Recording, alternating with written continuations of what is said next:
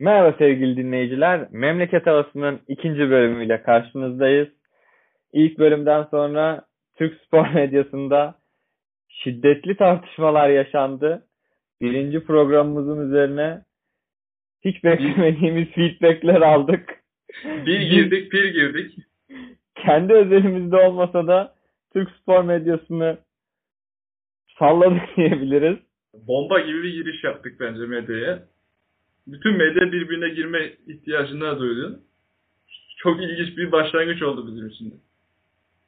Bu bölümümüzde ikinci hafta müsabakalarını yorumlayıp derbi arifesinde üçüncü hafta müsabakalarıyla ilgili de fikirlerimizi söyleyip programı kapatacağız. Öncelikle çok gollü bir hafta geçirmedik. Genel olarak kısır maçlar izledik. Beraberliklerin çok fazla olduğu bir hafta geçirdik. İlk olarak Malatya Spor Göztepe müsabakasıyla yorumlarımıza başlayabiliriz. Bir bir biten bir müsabaka. Malatya Spor önde presle başladı. Çok fazla ama bunu sürdüremedi. Kaleci İrfan Can'ın yaptırdığı bir penaltı var Göztepe kalecisinin. Biz geçen haftaki programımızda Göztepe'yi biraz daha önde görmüştük Malatya Spor karşısında. Ama bizim beklentimiz gibi olmadı. Adem Büyük çok fazla ön plana çıktı bu müsabakada. Gerçekten büyük takım görmüş bir futbolcu gibi oynadı. Ama işin biraz büyük takım oyuncusu gibi oynama üçkağıtçılığını da almış gibi duruyor ki kendi yere attığı pozisyonlar gördük. Bir iki kart almaya çalıştırdığı pozisyonlar gördük. Yorumlarını alabilirim hata. İlk hafta gördüğümüzün aksine iki takımda farklı performanslar sergiledi. Biz Göztepe'yi ilk hafta biz çok beğenmiştik. Bu hafta Haftanın Malatya, takımı seçtik hatta. Haftanın takımıydı hatta. Bu hafta biraz Malatya karşısında sönük kaldılar. Malatya'da tam tersi Karagümrük'e karşı e, sert bir mağlubiyetle başlamıştı. Ama bunu iyi çevirdiler. Adem de Malatya ile artık bir gönül bağı olan bir oyuncu. Yani Galatasaray'ı bıraktı. Büyük takım bırakıp oraya gitmeyi tercih etti. Hem de oynamak için. Önümüzde Euro 2021 var. Oraya hedefliyor. Oranın da kaptanı oldu. Ve iyi bir liderlik sergiliyor bence Malatya adına. Ee, ilk haftaki performansı terse çevirmeyi başardı Malatya Spor. Adem gerçekten hücum aksiyonlarının hepsinde neredeyse topla buluşturulan isim oldu. Ee, hücumdaki oyuncular Fofana olsun e, sonradan giren e, Lukoki olsun genelde hep Adem'i düşündüler. Buldular da Adem de penaltıdan da olsa golü de buldu. Katkısını verdi. Ama Adem üzerine endeksli bir hücum ne kadar gider bilemiyorum. Bir iki takviye daha yapılacak sanırım. Çok emin değilim. Benjamin Tete geldi. Muhtemelen o kadroya gelecektir. Ya Adem'in şu an hani dediğim gibi Avrupa Şampiyonası'na gitmek için yüzde yüzüyle oynadığı için sırıtmıyor. Ama Malatyaspor'un genel kalitesinde bir sorun var. Yani geçen sezon küme düştüler sonuçta. Ee, bu sezon bence yine adaylar. Ama kurtul kurtulabilirler yani. Bu lig her şeye açık bir lig şu an. Geçen seneden farklı olarak bu sene ben iki, ilk iki haftada daha fazla istekli bir Malatya Spor gördüm. Oyun kalitesi olarak istedikleri seviyeye çıkamamış olsalar da yaptıkları preslerle top kapma çabalarıyla belki taktiksel eksikliklerini kapatıyorlar. İlerleyen haftalarda taktik düzeni oturduğunda daha farklı bir Malatya Spor izleyebiliriz kesinlikle. Göztepe tarafı bizi şaşırttı tabii ki ilk haftadan sonra. Yani, Çok net evet. bir Denizli Spor galibiyeti vardı. Yani biraz iniş çıkışlar olabilir tabii maçtan maça ama Göztepe bence bu ligin bir değeri. Orta sıralarda mücadele edecekler. Muhtemelen ama e, performansları tekrar artacaktır. Evet, kesinlikle Göztepe İlhan Palut Hoca'yla gerçekten güzel bir oyun sergiliyor. Dişli bir oyun sergiliyor. Keşke taraftar kısıtlaması olmasaydı, korona olmasaydı da onların renkli tribünlerini de izleyebilseydik bu sene. Gençler Birliği Konya Spor müsabakası golsüz tamamlandı. Yani artık Konya Spor'un DNA'sına işlendi beraberlik. Golsüz maçlar, gol atamama. Yani çok da konuşmaya gerek yok bence. Konya Spor, Konya Spor olmaya devam ediyor. Aykut Kocaman'ın getirdiği bir DNA ile. Haftanın sıkıcı maçlarından biriydi. Konyaspor ilk haftayı bay geçti. Belki de iyi oldu çünkü ligler başlamadan bir hafta önce Bülent Korkmaz'la yolları ayırdılar. Hemen İsmail Kartal'la sözleşme imzaladılar. İsmail Kartal takım başında çok fazla durmadı. Evet. Tabii İsmail Kartal'ın da biraz oturtması lazım. Bülent Korkmaz sanırım yönetimle yaşadığı bir problem nedeniyle ayrıldı takımdan. Geçen sezon sonunda iki şampiyonluk adayını da yenmeyi başardı. İki muhteşem galibiyetle. Takımı kümede tutmak için her şeyini yaptı. Ha, tuttu. Gerçi küme düşme kaldırıldı. O bütün çabası boşa gitti ama tuttu. Ama son Bakalım. haftaki son haftalardaki performansı gerçekten takdire şayandı. Fenerbahçe'yi yendiler. Ee, Kendi rakipleri Rize Spor'u yendiler. Başakşehir şampiyonu yendiler. Trabzonspor'u yendiler son haftalarda. Ben geçen sene Konyaspor kesin düşer gözüyle baktığım bir oyun sergiliyordu. Ama takdir topladı spor kamuoyu tarafından. Kendi emekleriyle en azından TFF kararıyla değil zaten ligde kalmışlardı, hak etmişlerdi. Bu sene işlerin daha farklı olmasını bekliyoruz onlar adına. Ya tabii yeni bir teknik direktör var. Bakalım İsmail Kartal'ın performansını biraz beklemek lazım.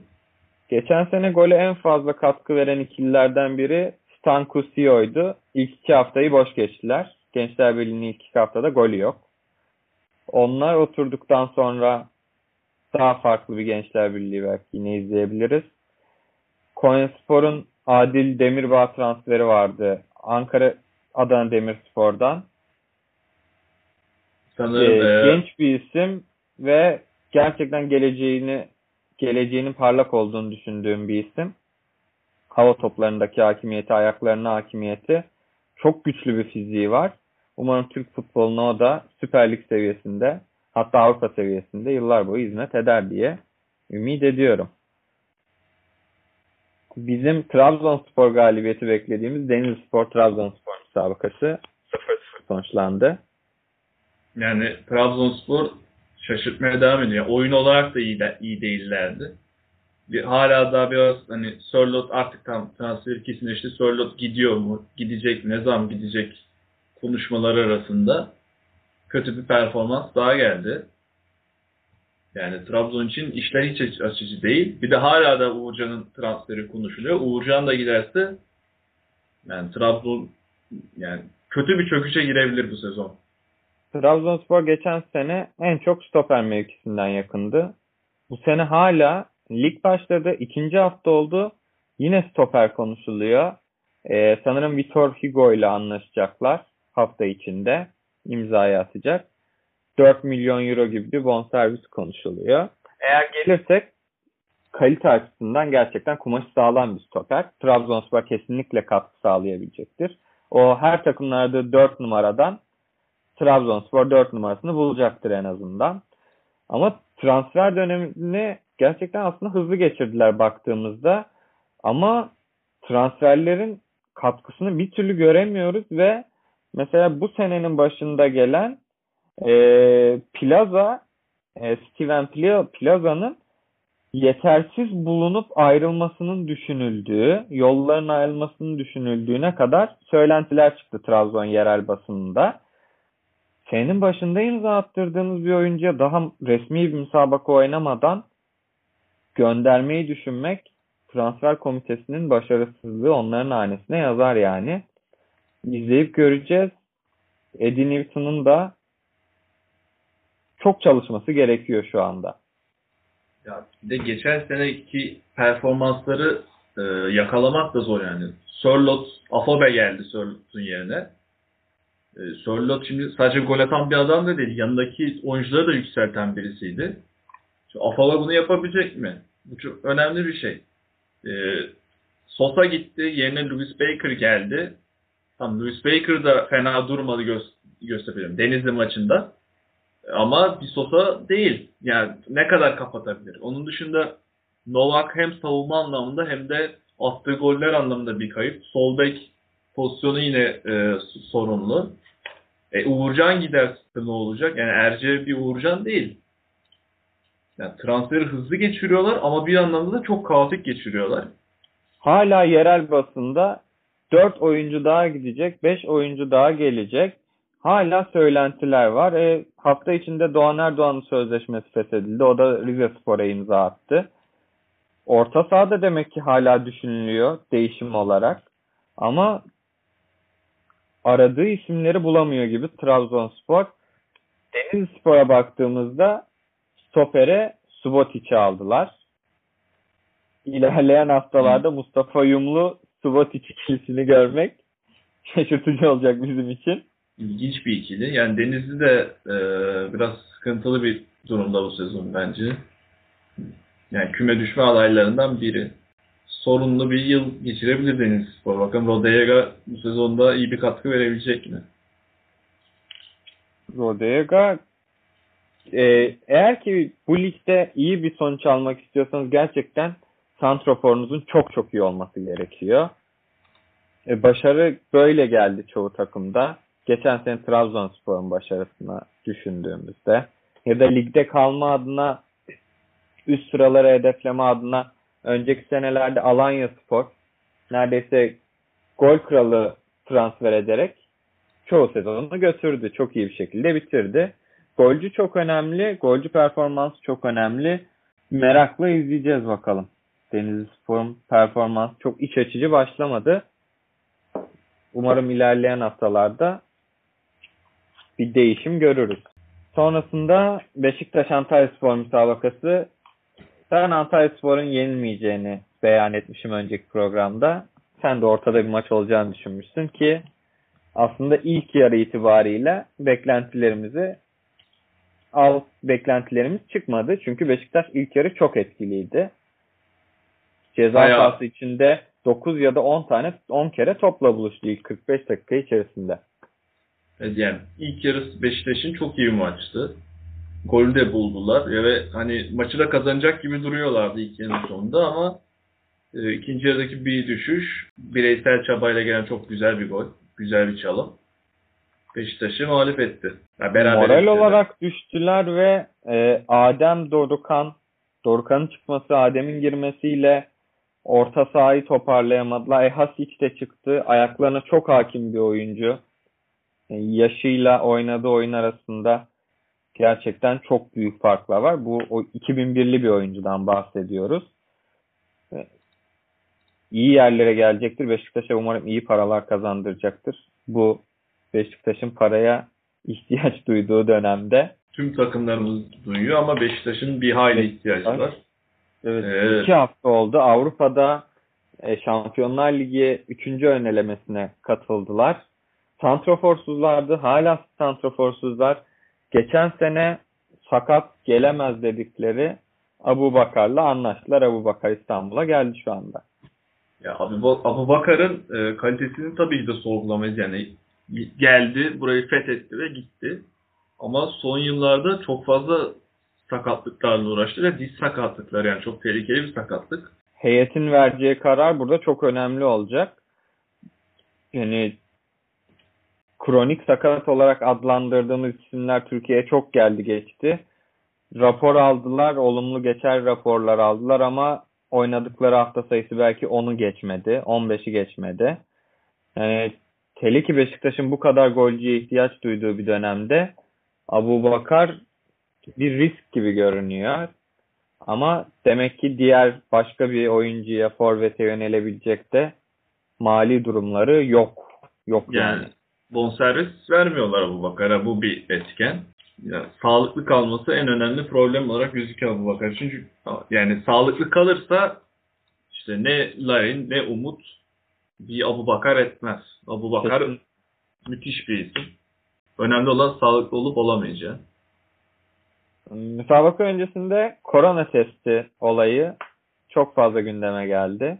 Cuma günü haberler düştü. Antalyaspor'un 40 oyuncusu korona çıktı. Antalyaspor maça gitmiyor. Perşembe akşamıydı galiba haberler. Ondan sonra bir test daha yapıldı, bir kişi çıktı, iki kişi çıktı. Sonra bir test daha yapıldı, bir kişi çıktı. Değişik bir dönemden geçiyoruz. Yani ilk testler yanıltıcı olabiliyor deniyor. Ya umarız öyledir. Şimdi Kişinin çıkması da yani. Test kitlerinin hatalı olduğu söylendi. ya şimdi geçen hafta Nihat Özdemir'in Ümraniye sporlara hani ilk haftadan oynayın kalanlarla demesi üzerine şimdi Antalya Spor'da da 40 olan testin bir anda 1'e düşmesi biraz şüphe uyandırıyor. Ya umarız yani gereksiz şüpheyi biz yapıyoruzdur. Öyle diyelim. Ki ha- ilerleyen haftalarda da korona testi, korona çıkan oyuncular olarak yine gündem sıcak olacak elbette. Vakaların şu an artıyor olmasıyla birlikte de sıkıntılar çıkacaktır.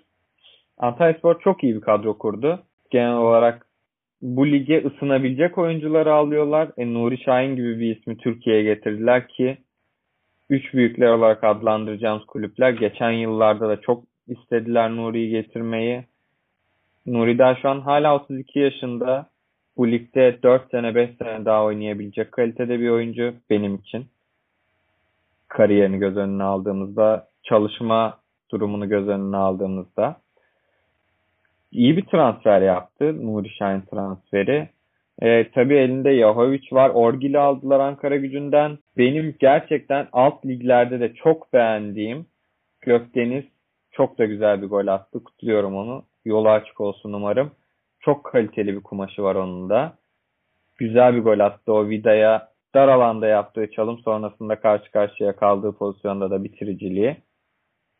Puanı 18 yaşındaki Gökdeniz getirdi Antalyaspor'a en azından. Nazım Sangare Antalyaspor'dan ayrıldı. Fenerbahçe'ye imza attı. Onun yerinde en son maçta Bünyamin oynadı. O da genç bir oyuncu. Olumsuzluk olarak göze batan bir futbol sergilemedi ki İyi bir maç çıkardı. Antalyaspor'un genç oyunculara verdiği sürelerin de karşılığını çok iyi aldığını görebiliyoruz. Geçen sene de bu senede. Katılıyorum kesinlikle. İki genç arkadaş da iyi işler yaptı. Antalya Spor'da bir puan almayı başardı Beşiktaş deplasmanında. E, Doğukan'ı da kattığımızda Antalya Spor'a genç oyunculara süre verme açısından müthiş bir politika izliyor Antalya Spor. Kutluyoruz. Umarım daha çok da süreler alıp daha çok katkılar verirler. Cumartesi akşamı Alanya Spor Kayseri Spor müsabakası vardı. Alanya Spor 2-0 kazandı. İkimiz de Alanya'yı bir, bir tık önde görmüştük maç öncesinde. Evet Çağdaş Atan'ın e, oynattığı futbol güzel bir futbol. Keyif veren bir futbol yani. Alanya Spor maçı açıp izlemenizi tavsiye ederim. İyi de bir futbolla 2-0 kazandılar. Evet, eee forvet transferi adam Barreiro'nun iki golüyle ki adam Barreiro da gerçekten sırtı dönük çok iyi top saklıyor. Kanat oyuncularına çok iyi alan açıyor. Kayseri Sporu ilk hafta Kasımpaşa galibiyetiyle iyi bir futbolla görmüştük ama Alanya Spor çok da direnemediler diyebiliriz. Yani Kayseri'nin de biraz kadroya oturtması lazım gibi görünüyor. Çünkü onlar da çok transfer yaptılar. Ee, bir iki hafta daha Kayseri'nin nasıl bir sezon geçireceğini Kayseri'nin nasıl bir sezon geçireceğini göreceğimiz belli olur bir iki hafta sonra. kadroya gerçekten iyi takviyeler yaptılar. E, Aaron Lennon ismi bile tek başına bu ligde oynayabilecek bir isim. Yani üst takımlara bile gelse şaşırmayacağımız bir isim. Belki yaşı dolayısıyla biraz olabilir ama oynadığı futbol, geçmiş kariyeri, CV'si belli. Umarım katkıda bulunur takımına. O kadar verilen paralar da boşa gitmiş olmaz Anadolu takımları için. Her sene başında transfer tahtaları açılacak mı? Yapılabilecek mi? Olacak mı? Konuşuluyor konuşuluyor. Düşen takımlar maddi olarak sıkıntılı görünüyor. Sonra bir bakıyoruz gerçekten büyük isimleri getirebiliyorlar. Yani Kayseri Spor'un e, daha da zor durumda ekonomik anlamda bazı takımlara göre. Yani geçen sezon neredeyse batma noktasına geliyordu. Berna Başkan çok büyük bir iş yapıp takımın e, sorumluluğunu aldı. Yani takım ligde kalamasa da şu an kaldı. İyi de bir kadro kurmuşa benziyor. Bakalım Kayseri Spor nasıl bir sezon geçirecek geri kalanda. Erzurum Sivas Spor müsabakası vardı. Sen Sivas'ın galip geleceğini düşünmüştün. geriden gelen bir Sivas Spor vardı. Mert Hakansız, Emre Kılınçsız bir Sivas Spor ikinci haftada da ilk galibiyetini almayı başardı. Alanya Spor karşısında çok etkili olamamışlardı ilk hafta ama ikinci hafta geriden gelip galibiyeti aldılar. Evet, önemli bir sonuç. Yani yeni yeniden oluşan bir takım için böyle geriye düştüğü maçta Erzurum deplasmanında hangi mevsimde olsun zor bir deplasman. Geriye düştüğü maçta son 10 dakikada 2 golle kazanmak çok önemli. Çok iyi karakter koydular. Max Gradel çok güzel bir gol attı bireysel. Harika bir çalım. Çok dar açıdan. İkinci haftayı kazanarak kapattı. Max Gradel maç boyu arayan isimdi aslında. Boşlukları sprint özelliğiyle alan açmasıyla çok iyi bir bireysel performans sergiledi. Ee, Samatta'nın hatalı golünden sonra Sivas aslında iyi döndü diyebiliriz. Ee, Sivas Spor'da benim bu sene izlemenizi önereceğim bir isim var. Ee, Jorge Felix. Geçen sene Polonya Ligi'nden geldi ki Polonya Ligi ülkemizin futboluyla bence çok fazla örtüşen bir lig. Polonya Ligi'nden gelecek transferlerin ülkemizde tutacağını düşünüyorum. Kan uyumu açısından. Ve geçen sene Polonya Ligi'nde 14 gol atmış bir 10 numarası var. Sivas Spor'un. Dikkat ederek izlemenizi tavsiye ediyorum. Gerçekten futbol zekası üst düzey bir oyuncu. Bu, e, bu hafta sonradan girdi ama sonradan girdikten sonra da zaten Sivasspor 2 golü buldu. Daha çok katkı verecektir diye düşünüyorum. Erzurum Spor tarafına döndüğümüzde. Erzurum için yani bu sonuçlar normal. Yani Sivas'a kaybetmek e, Erzurum'u çok üzmez. Hani son yarım saat kala pardon son son 20 dakika kala öne geçip kaybetmelerini üzer ama yani Sivas mağlubiyetin çok canlarını sıkacağını sanmıyorum. Kötü de bir oyun oynamadılar. Evet bir şans golüyle öne geçtiler ama öne geçtiler sonuçta. Futbolda var. Evet. Ee, Erzurum fena gözükmüyor iki haftadır. İlk hafta zaten kazanmışlardı. Bakalım. Erzurum Spor geçen sene zaten TFF 1. Liginde Süper Lig kadrosu diyebileceğimiz bir kadroyla oynadı. Ve şu anki ilk 11'ine baktığımızda da çok fazla sayıda geçen seneden oyuncusunu oynatıyor halen daha. E bu orta alandaki oyuncular İbrahim olsun, Obertan olsun, Emrah Başsan olsun. Geçen senenin oyuncuları bunlar. İskeleti koruduktan sonra mantıklı transferlerle bu takım bu ligde kalabileceğini düşünüyorum ben. Tabii evet. ki hava şartları nedeniyle zorlanacaklardır yine. Kendi evlerindeki avantajı kullanamayacaklar ama yeterli olacağını düşünüyorum ligde kalmak için. Kasımpaşa Rize Spor, Kasımpaşa'nın 2-0 galibiyeti vardı. Evet, Rize'den bizim beklentilerimiz yüksekti ama yani e, çok efektif bir oyun sergileyemediler. Kasımpaşa daha iyiydi maç genelinde. Kazanan taraf olmayı da başardı. Kasımpaşa orta sahaya Bayano hamlesini yaptı. Geçen sene Gençler Birliği'nde oldukça iyi bir sene geçirmişti. Rize Spor adına bu bir kazanım. Sene orta sahada e, Vetri ile birlikte iyi bir ikili olacaklarını düşünüyorum. E, Doğan Erdoğan hamlesi geldi. Yine defans ortası 6-8 numara olarak oynatabilirler. Oynadığı bir mevki. Geçen sene Trabzonspor'un zor zamanlarında her zaman Doğan Erdoğan sade bir oyunla, hatasız diyebileceğimiz oyunlarla Trabzonspor'un başarısına ben katkı sağladığını düşünüyorum. Tabii 6-8 numaradan beklentiler kişiden kişiye değişebilir. Belki Atiba'yı bile beğenmeyen kişiler oluyor olabilir. Ama hatasız oyunları arkadaşlarının alan açmasıyla Doğan'ın bu takımda yeterli olacağını düşünüyorum ben. Evet Doğan iyi oyuncu. Rize Spor için de ideal bir oyuncu gibi duruyor. Bakalım. Ee, Kasımpaşa'da iyi bir galibiyet aldı. Kevin Varga çok iyi gol attı. Hemen maçın başında takımın öne geçirdi. Ee, onun dışında Mehmet Altıparmak iyi bir sınav verdi Rize Spor karşısında. Bu sene Kasımpaşa'nın transferdeki yaptığı hamleler biraz dikkat çekici oldu. Kasımpaşa'nın sene başındaki transfer politikası çok eleştirildi. Tiam'ı Fenerbahçe'ye Fatih Galatasaray'a bedelsiz göndermeleri. Hatta Koita'yı da Beşiktaş istedi ama anlaşmazlık çıktı. Sonrasında Koita kadro dışı kaldı. Yani bakalım Kasımpaşa adına nasıl bir sezon geçecek. Çok da ilginç bir açıklama yaptılar o konuyla alakalı. İşte Galatasaray, Fenerbahçe değerlerdir, onlara yardım, işte sportif, fair play vesaire bu tarz bir açıklama yaptılar. Ben bayağı şaşırdım. O, akılları da bazı Galatasaraylıların aklına şu geldi. O zaman Jack Ney'i neden 13 milyona verdiniz sorusu geldi. Ee, İlginç yani Kasımpaşa yönetimi ne düşünüyordu çok emin olamadım. Geçen sene takımımızın birinci kalecisini Galatasaray'a bedelsiz vermeniz bile bir düşündürücü. Ki Tiam'ı bonservisiyle vermeye kalksanız iyi bir bonservis alabileceğiniz bir oyuncuyken evet değişik hamleler. Bir diğer maçımız Gaziantep Karagümrük müsabakasıydı. 2-2 sonuçlandı beraberlikle son dakikada geldi.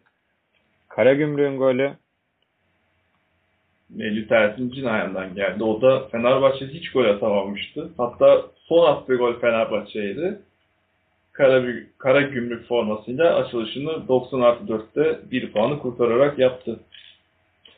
Karagümrük adına benim bu sene gerçekten ilgiyle takip edeceğim Ramazan Civelek müthiş bir benim için gerçekten çok izlenesi bir futbol oynuyor. İleri çıkışları, geri dönüşleri Fenerbahçe orijinli altyapısı Fenerbahçe olan bir futbolcu. Ama bu sene dört gözle Ramazan'ı izleyeceğim.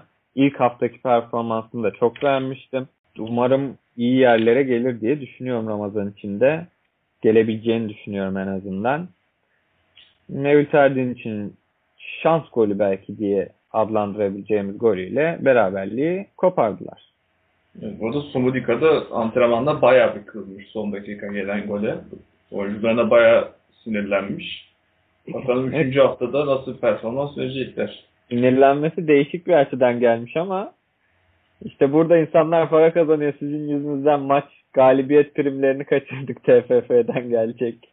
1000 lira 2000 liraya çalışan insanlar mahcup ettiniz gibisinden değişik bir çıkış gelmiş. Değişik bir hoca. Tar yönetim tarzı farklı bir hoca. Eğlenceli bir hoca yani. Lige böyleleri de gerekiyor biraz. Yani. Başakşehir Galatasaray müsabakası. Ben Galatasaray'ı kesin galibiyetini beklemiyordum en azından. Ya da Başakşehir bu kadar yavaş tempolu beklemiyordum. Oyundan çok kopuktu. Galatasaray'da Taylan, Taylan müthişti. Gerçekten. Maestro gibi takımı yönetti bir nevi. Evet. Belhanda'nın Başakşehir maçlarındaki olağanüstü yükselişi, olağanüstü performansı sahanın gerçekten her yerindeydi. Galatasaray'ın 10 numarasının oynaması gereken futbolu oynadı diyebiliriz. Yani ben Belanda için şunu diyorum. Transfer haberi çıkan Belanda formu. Belli dönemlerde olur. Genelde Ocak ayı döneminde oluyordu. Hatırlarsan bir Trabzonspor maçı vardı 3 birlik. Orada da 2 gol atmıştı. Evet. Evet. O zamanlarda da yine bir Belanda'nın transferi konuşuyordu. Bu biraz Belanda transferi formu. Ama iyi bir form yani. Böyle oynarsa Galatasaray'ın işine gelir. Ki Belanda'nın da hakkını yemeyelim. Ee, iyi bir başlangıç yaptı sezon. Yani Galatasaray kariyerindeki en iyi başlangıcı yapmış olabilir. Hem takım hem oyun olarak hem e, oynadığı rol olarak bence iyi bir başlangıç yaptı. Taylan konusunda da bazı şüphelerim vardı açıkçası. Yani Gaziantep ve Bakü maçları acaba biraz hani rakip olarak alt seviye takımlara karşı mı iyi gözüktü de diye düşündüm. Ama ya Başakşehir maçı tamam yani. Taylan bu role oturmuş mesajını verdi bize. Attığı paslar olsun, savunmada yaptığı müdahaleler olsun. Yani bana biraz 2013 yılındaki o Selçuk İnan'ı hafiften andırdı attığı paslarıyla. Müdahaleleriyle Melo'yu andırdı. Tabii bir ikisi de değil yani. şu an. Ama o sinyali, o rolü iyi adapte ettiğini bize gösterdi. Emre Kılınç'tan peki bu kadar istekli, bu kadar ısıran diyeyim bir futbol bekliyor muydun? Daha sakin oynuyordu Sivas'ta. Daha gösterişten uzak oynuyordu belki. Ama Galatasaray forması altında yaptığı en küçük dokunuş bile topun ayağına çok yakıştığını gösteriyor bana kendi adıma. Yani aslında hani Anadolu'dan gelen oyuncuların biraz zorlanması beklendi ilk etapta ama sanki Emre e, 6 aydır, 1 yıldır bu takımın bir oyuncusuymuş gibi oynuyor. İle çok uyumlu. Ben yani uzun zamandır Galatasaray'ın böyle net bir transferinden çok hatırlamıyorum. Omar da çok net bir transfer. Enerjisi çok iyi. E, biraz zayıf geçiriyor aslında Galatasaray. Orta sahası hala yok transfer döneminde. Ama alınan isim, alınan isimler şimdilik iyi oturmuş gibi gözüküyor. Arda Turan da mesela tabii eski kondisyonu ve hızı yok doğal olarak ama E, iki sene futbol oynamadı neredeyse yani. Yani. ama oyununu getirdiği şekil zekasını çok oyun zekası çok yüksek bir isim. Doğal da bir yeteneği var. Oynayabileceği en iyi oyunu oynamaya çalışıyor. Şu ana kadar fena iş çıkarmadı. Evet yani en azından azmini gösteriyor. Galatasaray'ın kaptanı olarak çıkabildiğini gösteriyor sahaya halen daha. Yaşadığı onca olaydan sonra.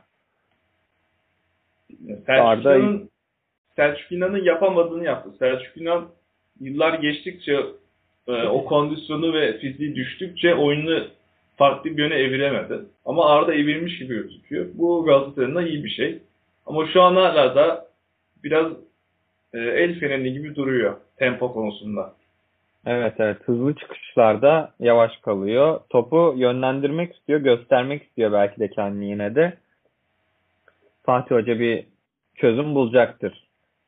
En azından belki hızlı hücumları diğer kanattan daha çok götürmeye çalışacaktır. Feguli ile Emre ile birlikte çıktığında Galatasaray çok daha etkili oluyor. Arda kanadından gelmesine nazaran. Peki ilerleyen haftalarda Falcao Cagney'i birlikte oynayabilir görebiliyor musun? Güçlü bir Taylan Emre orta sahası belki 4-4-2'ye dönmüş bir Galatasaray'da. Dünkü Haydi Evet. Split e, maç öncesi röportajda Fatih Terim de buna değindi. Biraz onun için sanırım e, takımın daha oturmasını ve bir orta saha rotasyonunun daha belirgin olmasını istiyor. Onun da bir sinyalini verdi çift forvet sinyalini. Bakalım olabilir. Neden olmasın? Marcao'nun transfer durumu olabilir diye söyleniyor. 12-13 milyon eurolar konuşuluyor. Yeni dönmüş bir Luyendama var sakatlıktan. Galatasaray'ın stoper bölgesinde de ilerleyen haftalarda transfer görebiliriz. Ya bence şu an Markao'nun satılması çok büyük bir hata olur. Ya şu aşamada satılmaması lazım. Çünkü sezon başlamış. Markao çok formda giymiş. Gerçekten müthiş paslar çıkarıyor. Savunmada Luyendama'nın e, kondisyon eksikliğini çok iyi kapatıyor. Saracchi'nin arkasını çok iyi kapatıyor. Yani şu aşamada Markao'yu satacaksın. Ve zaten hani transferde zor günler geçiyorsun. Bir de yerine birini bulacaksın. Çok zor bir iş. Ben olsam bu topa girmem. Fatih Terim'in de çok Markao'nun gitmesini istediğini düşünmüyorum. E, Şu anda 13 milyon euroya satıldığını düşünürsek yerine 13 milyon euroluk bu etkiyi şu anda yaratabilecek bir oyuncu bulunması kumar olur en azından. Ya bir de yani gelecek kişinin adaptasyonuydu, takıma uyumuydu, oyuna uyumuydu. Bunlar hep soru işareti oldu yani. Bu aşamada yapılacak bir iş olarak görmüyorum ben Markan'ın satışını. Bence de ama Başakşehir tarafına bir dönelim istersen. Geçen seneden çok uzak bir Başakşehir var. Belki ilk hafta Hatay Spor'a mağlup olmanın verdiği psikolojik köküntüyle Galatasaray karşısında da çok fazla çekingen bir oyunla başladılar. Sonrasında biraz oynayabildiklerini gördüler ama cevap vermekte çok zorluk çekti Başakşehir. Değişiklikler geldi. Yine olmadı. Başakşehir biraz sıkıntı çekiyor gibi. Ya biraz Galatasaray'ın e, zayıf karnı görünen orta sahadan yararlanmak için tek forvet çıktılar. Ama bu plan ellerinde patladı. E, bunun dışında yani Kriş'in eksikliğini gerçekten çok hissediyorlar yani. Bir sol bekin işte ne kadar önemli olduğunda bir göstergesi. Kriş'i sadece bir sol bek değil, bir takımın da lideriydi. O bir yüksek bir oyun aklı vardı. Şu anda oyun aklını arıyorlar. O liderliği arıyorlar. Sağ içi bir problem var o konuda. Yani Hasan Ali orayı hiç kaldıramıyor. Zaten e, ilk yarı bittikten sonra da oyundan alındı. Evet 46 ya 45. dakikanın sonunda bir değişiklik geldi. Ama Şampiyonlar Ligi düzeyinde Bolingoli'nin de o kadar üst düzey başlamadığını söyleyebiliriz. Yetmeyeceğini düşündüğümü söyleyebilirim. Yani, Başakşehir'de bir şeylerin değişmesi gerekiyor şu anda. Geçen hafta konuşmuştuk hani Başakşehir için en büyük problem hani biz doyduk sorunu olabilirdi. Ya o sorun biraz var mı bilemiyorum ya. Var gibi gözüküyor sanki ama daha önlerinde Şampiyonlar Ligi var. Başakşehir için çok zorlu bir yıl olacak. Evet. Transferlerde de e, o takıma katılacak isimler var halen daha. En azından bir Chadli gelecek. Daha farklı bir oyun görebiliriz belki o zaman. Haftanın son müsabakası Kadıköy'deydi. Fenerbahçe 9 kişi kalan Hatay'a karşı gol bulamadı. 0-0 biten bir müsabaka vardı. Hatay Spor 0 şut çekti. 0 şut çekerek müsabakayı tamamladı. Ya Hatay Spor o taktikle çıktı. Bir puan almak için çıktı ve başardı da. Fenerbahçe'nin forvet eksikliği net göze çarptı. İleriye topu taşımakta çok zorlandılar. Çünkü sahaya çıkan ilk 11'de hani Sosa'nın ve Mert hazır olmadıkları için olmaması e, ileriye top taşıyan o ma- maestro yokluğunu hissettirdi. Sağ tarafta Tiam, normalde Tiam sol taraf ön oyuncusu. Sağ tarafta çok kötü bir performans sergiledi. Zaten oyundan alındı. E, Bunların dışında oyuna giren Deniz Türünç kötü bir performans sergiledi. Yani performans çok tartışılan bir isim Deniz aynı zamanda. Samat da transferi geldi bugün. Bakalım derbide oynayacak mı? Muhtemelen oynar diye düşünüyorum çünkü bir antrenman eksiği vesairesi yok. İlk 11'e sürebilir ama ben neden Erol Bulut'un savunmadan birini eksiltip Frey'i oyuna sokmadığını anlamadım yani. Orada bir hata yaptı. O hatada 2 puana mal oldu. Ben Samatta'nın yine atıyorum Hatay Spor gibi bir rakibe karşı full geriye yaslanmış bir takımda çok fazla anahtar olarak rol oynayabileceğini düşünmüyorum. Daha çok hızıyla öne çıkan bir oyuncu, kontra ataklarda yaptığı koşular, ön direğe yaptığı koşular ve e, kanat oyuncularını açtığı alanlarla daha çok görüyoruz Samatta'yı. E, forvet mi? Gerçekten Fenerbahçe'nin forveti olabilecek kalitede bir oyuncu bence. Eğer ki uyum sorunu yaşamazsa çok rahat 15-20 golleri görebileceğini düşünüyorum. Kaliteli bir futbolcu. Genk zamanları müthişti. 2018-2019 senesinde Avrupa Ligi'nde Beşiktaş'la e, Vodafone Park'ta oynadıkları müsabakayı çok iyi hatırlıyorum. 2 gol bir asistle oynamıştı ve hani o zamanlar 20-25 milyon euro verilebilecek bir forvetti benim için. Türkiye'ye gelmesi çok zor bir forvetti. Tabii geçen sene biraz sıkıntılı bir sezon geçirdi. Premier Lig macerası çok mutlu olmadı onun için beklediği gibi. Ama Fenerbahçe'ye hücum anlamında eksikliğini kapatabileceğini düşünüyorum ben. Evet yani kapatabilir ama umarım taraftar hani şu Emre Belözoğlu'nun 30 gol atacak forvet lafına çok şey olmaz. Çünkü 30 gol atmak çok zor bir iş. Yani 20 gol atabileceğini düşünüyorum ama 30 gol beklentisine girdiğse yani bir tık hayal kırıklığı yaratabilir ama Samat, Samat da çok kaliteli bir forvet. Bence de. Yani ama e, tek başına Hatay Spor karşısında olsaydı ben Fenerbahçe'nin bu kadar uyku getiren oyununa 3 tane de Samat'ta olsa yine bir işe yarabileceğini düşünmüyorum. Hız paslaşmaları çok yavaş, hücuma geçişleri çok yavaş. Hiç böyle beklenmedik bir ters tarafa gönderilen top yok. Hücumu açma isteği yok. Ortaya geleyim arkama boşluk üreteyim isteği yok. Bu kadar transfere rağmen hala bunların olmaması şaşırtıcı. Tabi bek olarak elinde sorun yok. Belki ligin en iyilerinden hala sayabileceğimiz Caner Novak, Gökhan, e yine şimdi Nazım geldi Nazım Sangare. Çok iyi dört tane beki var. Forvet'i besleyebildikleri zaman gol yolunda sıkıntı çekmeyeceklerdir ama orta sahadan defansa ve hücuma dönüşlerde bu tempoyla çok çok sıkıntı çekeceklerdir. Hatta Erol Bulut'un hafta içinde antrenmanda beyler halı sahada değiliz repliği çok fazla paylaşıldı. Fenerbahçe gerçekten halı sahada 25. dakikadan sonra bayılan tütün mamulleri kullanan amcalar gibi oynuyordu. Tempo olarak çok kötüydü. Bir şeylerin taktik anlamda belki de bir şeylerin değişmesi gerekiyor şu anda. Ben Fenerbahçe'ye biraz zaman verilmesi gerektiğini düşünüyorum. Çünkü e, yani Mert Hakan sakatlandı. Yeni yeni tekrar kadroya giriyor. Sosa bir korona oldu. işte antrenman kaçırdı. O da kadroya girecek. Samat da takıma alışacak.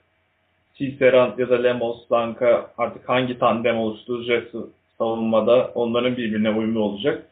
Yani bir Kasım ayı gibi Fenerbahçe'nin tam istediği kadro ve oyuna erişeceğini düşünüyorum. Ya daha erken de olabilir tabii. Bu benim tahminim. Ama o zamana kadar minimum kayıpla gitmeye çalışacaklardır muhtemelen. E, Şampiyonluğun şu anki kadroyla kağıt üstünde en büyük favorilerinden biri. Hatta en büyüğü belki de yaptığı transferlerle benim açımdan. Ama bunu oyuna yansıtamadığın sürece çok sıkıntı çekersin. Hele kendi sahanda taraftarsız oynadığın bir dönemde bu kadar amiyane tabirle ruhsuz bir şekilde futbol oynayamazsın. Oynama lüksün yok. Bu kadar harcamadan transferden sonra. Bakalım izleyip göreceğiz. Sence bu haftanın en iyi oyuncusu kimdi diyelim? Ee, en iyi oyuncusu için iki aday belirledik. Adam Barreiro, Alanya Spor'dan iki golle ve Sivas Spor'dan Max Gradel.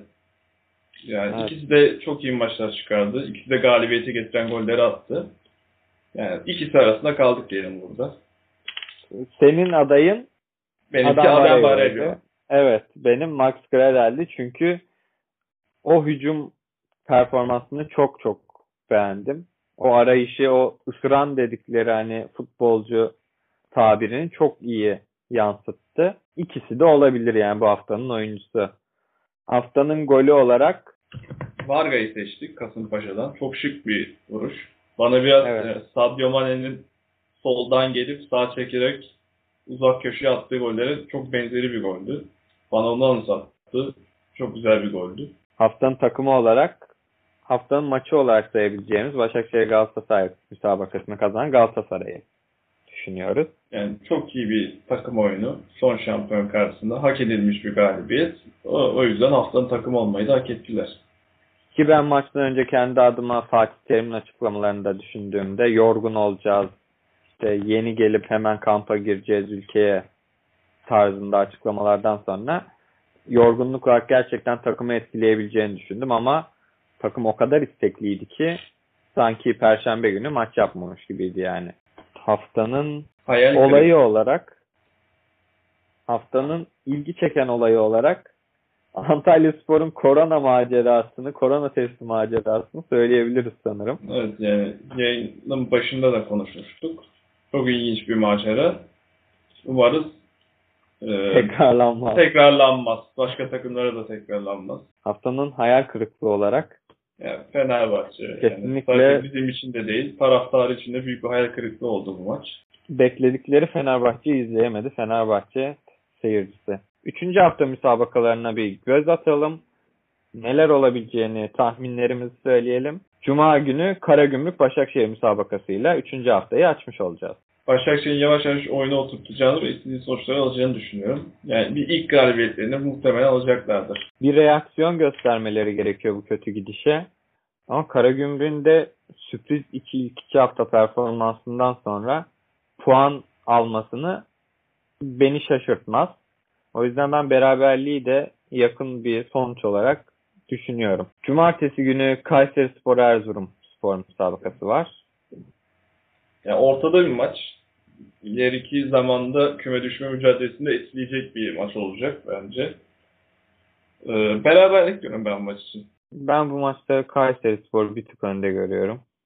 Geçen hafta biraz sıkıntılı geçti onlar için. Hatay Spor Kasımpaşa müsabakası var saat 16'da. Ya Hatay Spor yine çok katı bir savunma anlayışıyla çıkacak mı bilmiyorum. Yani şimdi Başakşehir ve Fenerbahçe'ye karşı tamam normal. Ama onlardan alt sınıf bir takıma karşı belki daha hücumsal bir taktikle oynayabilirler. Çok emin değilim. Ama Kasımpaşa'da güzel bir galibiyet aldı geçen hafta. Yani %55'e 45 Kasımpaşa diyorum ben maç için. Gollü Bu- bir maç olabilir.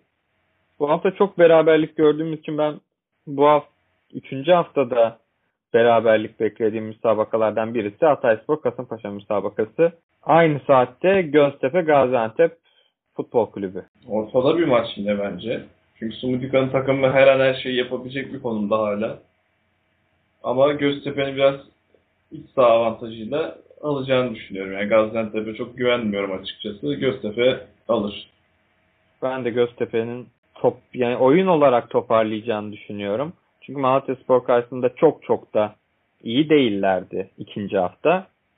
Bu hafta oyun olarak bir tık üstüne çıktığında Gaziantep'i de mağlup edebileceklerini düşünüyorum.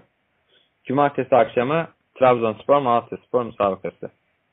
Ya artık Trabzon'un kazanması gerek. Kazanmaya Trabzon'un başlaması gerek. Bir şeyler göstermesi gerekiyor. Başakşehir için ne kadar onu diyorsak Trabzonspor için de aynısını diyoruz. Ya oyun Sırf olarak Vakayeme'nin olmaz. ayağına bakan bir oyun. Gitmiyor. Hani sadece Vakayeme'nin ayağına geldiğinde heyecanlanıyorum ben kendi açımdan. Ya oyun olarak olmasa bile kötü oyunla da olsa bir galibiyet almaları şart artık. Evet. O haftada bu hafta olması gerekiyor artık. Bu hafta da galip gelemezlerse ilk 3 haftada galibiyetsiz bir Trabzonspor hoş değil. Pazar günü 13.30'da Çaykur Rizespor Alanyaspor müsabakası.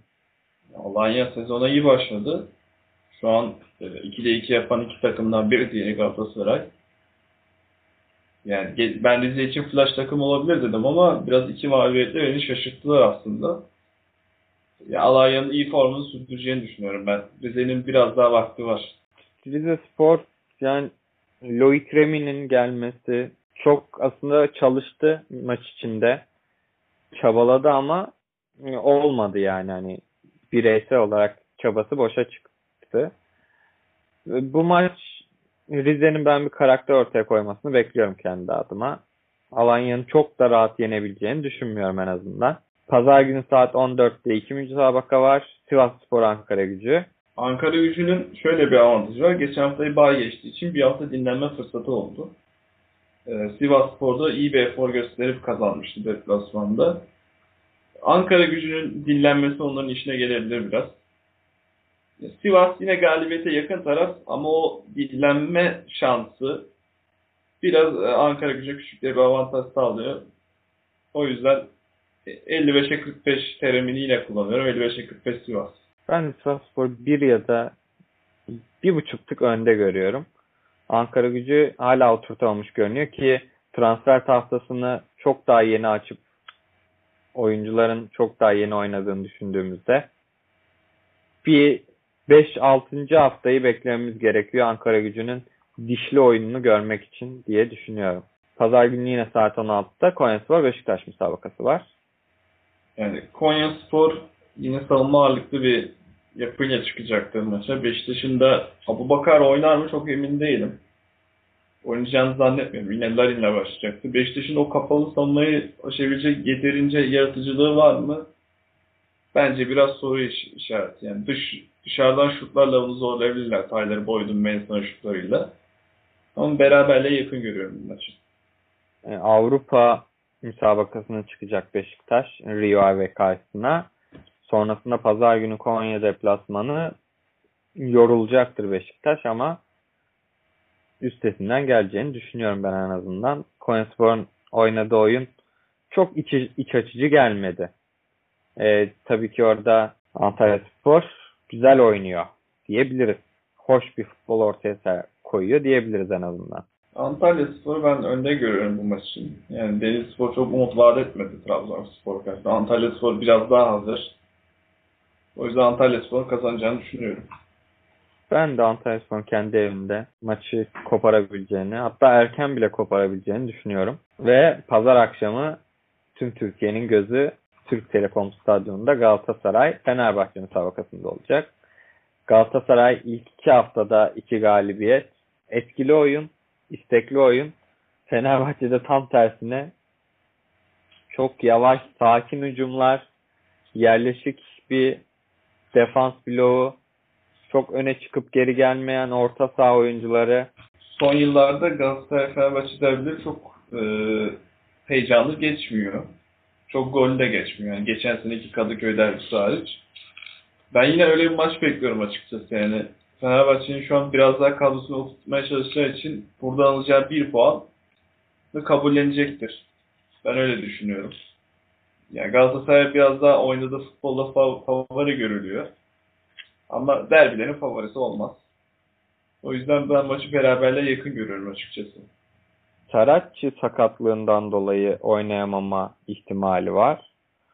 Onun yerinde sanırım Lines başlayacak.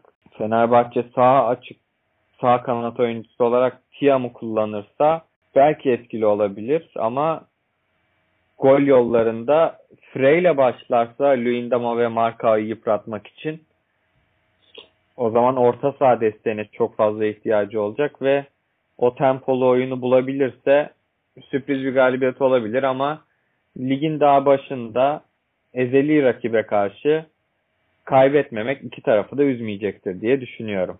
Bu hafta birbirinden heyecanlı müsabakaları izleyeceğiz. Programımızı burada kapatıyorum. Hepinize iyi günler, sağlıklı günler diliyorum. İyi günler.